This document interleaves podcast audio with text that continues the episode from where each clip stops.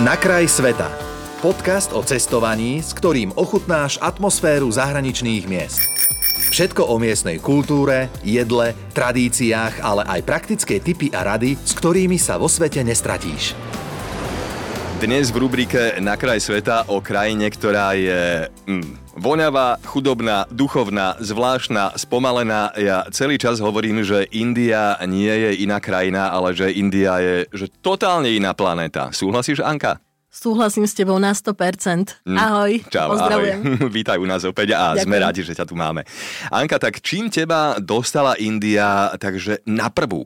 Lebo ono sú dve kategórie cestovateľov. Jedna je tá, ktorý Indiu, teda, že v živote tam už nepôjdem, a druhá je, ktorí sa zalúbia totálne do Indie. V ktorej si ty? A čím to máš do... úplnú pravdu a ja som presne v tej druhej skupine, no, ktorá no, no, sa no. do Indie zamilovala naozaj na prvý pohľad, na prvé ovoňanie... Na prvý krok, ktorý som tam vystúpila z lietadla a okamžite som sa zamilovala. Kedy si tam bola prvýkrát? Mm, tuším v roku dvetisícsedemnásť. Uh-huh, uh-huh. Asi v dvetisícsedemnásť. No. A čím, čím ťa tak teda dostala?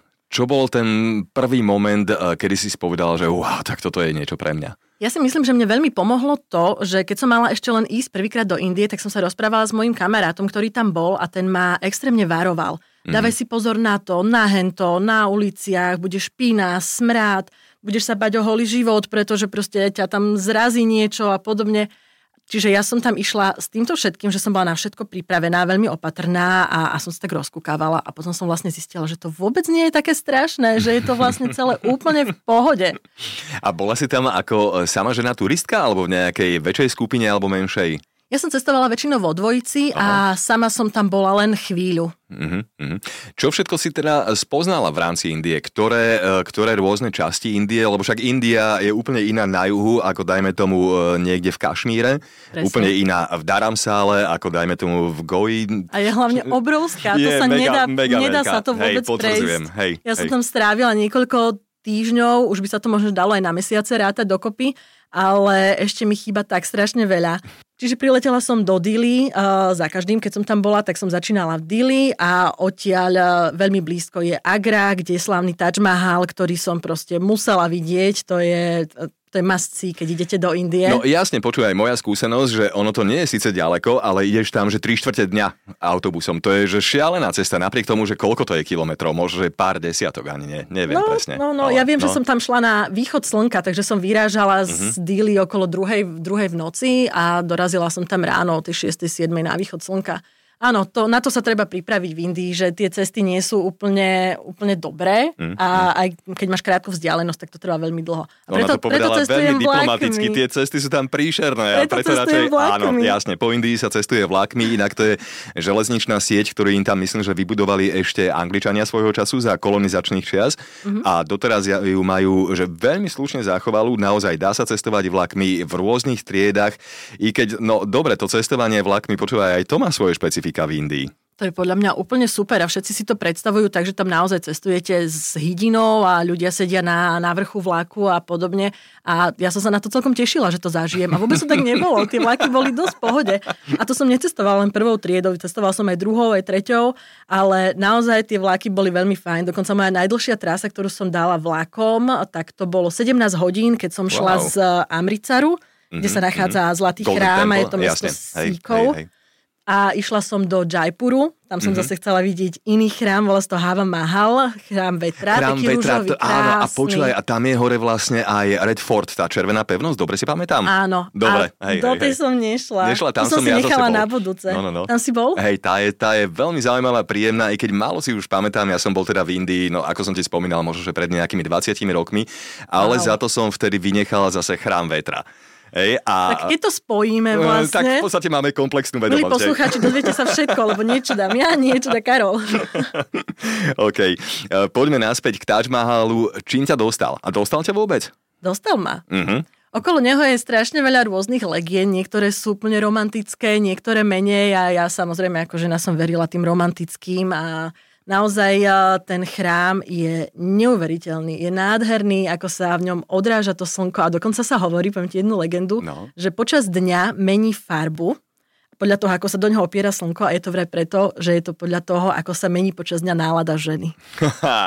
Nie je to krásne, romantické? Je to pekné prirovnanie. Mm-hmm, mm. A on je celý vlastne z mramoru, dobre si pamätám. Tam áno. Sú veľmi podrobné intarzie z rôznych drahokamov, polodrahokamov vlastne v tom mramore a je to nádherné niečo. Presne, no, no, tie no, drahé no. kamene sú vlastne vkladané do toho mramoru, že áno, nie je to len áno. nakreslené ako keby tie ornamenty zvonku, ale je to naozaj vkladané, keď sa k tomu prídete pozrieť zblízka, tak je to niečo neuveriteľné. Tá mm-hmm. precízna práca mravenčia úplne hej, výborné. Hej. No a je obrovský problém sa tam fotiť, lebo daví turistov, hej? No jasne. Jasne, hej, samozrejme.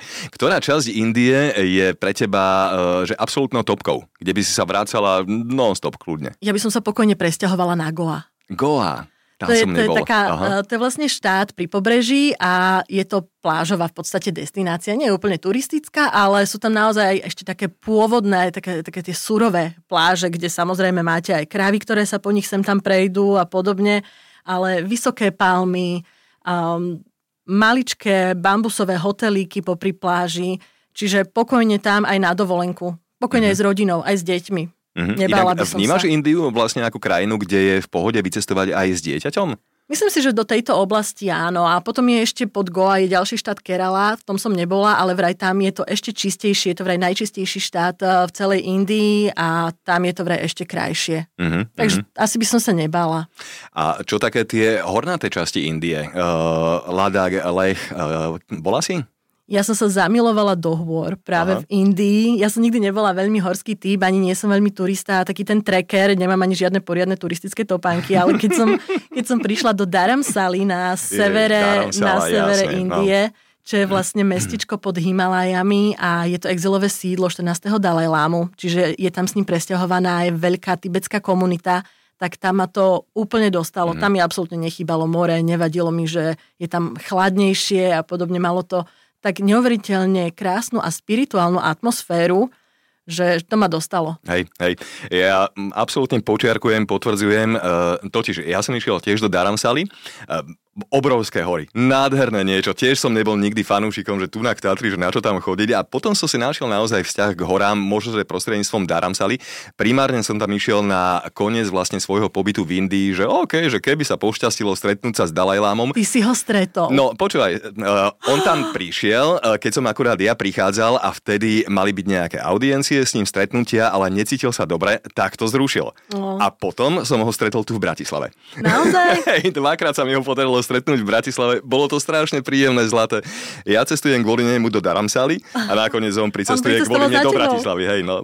Dobre, taká odbočka. Tak to máš krásny zážitok. Hej, veľmi príjemný. Hej, hej, to som naozaj z toho veľmi rád. Dobre, poďme ďalej. India, uh, jedlo, jedlo a jedlo. Milé indické jedlo. Čo všetko sa dá zjesť z Indii?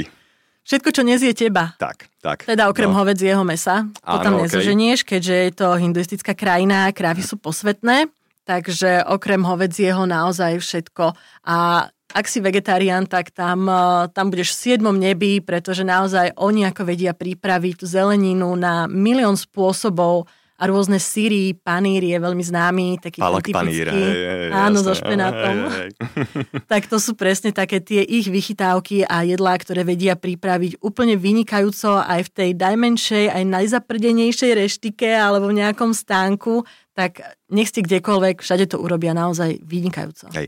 Jeden veľký pozor si ale treba dávať v Indii na vodu. Ne- neviem, mm. či to platí stále doteraz, lebo hovorím, že ja som bol v Indii dávno, možno nejakých dvadsať rokov dozadu a vtedy naozaj platilo, že čo nie je teda minerálka, ktorá je vyslovene, že v zapečatenej fľaške, tak to radšej do seba nedávať. Je to ešte stále tam takto? Je to pravda, samozrejme, a to nie je len v Indii. Myslím si, že to je celkovo v Ázii alebo v juhovýchodnej Ázii bežné, že pije sa len voda z fliaš a jedlo, um, ktoré, by nema, ktoré neprejde varom, tak v podstate um, môžu mať niektorí ľudia s tým problémy, alebo uh, pozor, keď je niečo on trebárs umyté vo vode, len uh, takej z vodovodu, tak uh, z toho tiež môžu mať niektorí ľudia problémy. Nevravím, že je to pravidlo, vôbec nie všetci. Ja som napríklad nemala nikdy žiadne nejaké zažívacie problémy. Mm, a píla si normálne štandardnú vodu tam? Ale alebo, to nie je. To tak, zase tak, nebudem no, riskovať. No, no, jasne, hej, hej. Takže ja som mala problém, že či to... si už umývať zuby s ňou, alebo nenormálne som mal dilemu. To som si zase umývala, ale viem, že niektorí ľudia majú aj z jedla, ktoré je tam uh, problém. Mám kamaráta, ktorý chodieval pracovne do Indie a vravel, že vždy, keď tam bol, tak mohol jesť len ryžu. Wow. Mhm. Čo zase uh, Čo je strašná škoda. To je to hrozná škoda, no. no, no, no. OK, poď, poďme k poslednej otázke, na ktorú už obidvaja poznáme odpoveď dopredu. Je India drahá alebo lacná? India nie je drahá. Tak, tak, no. Vôbec nie.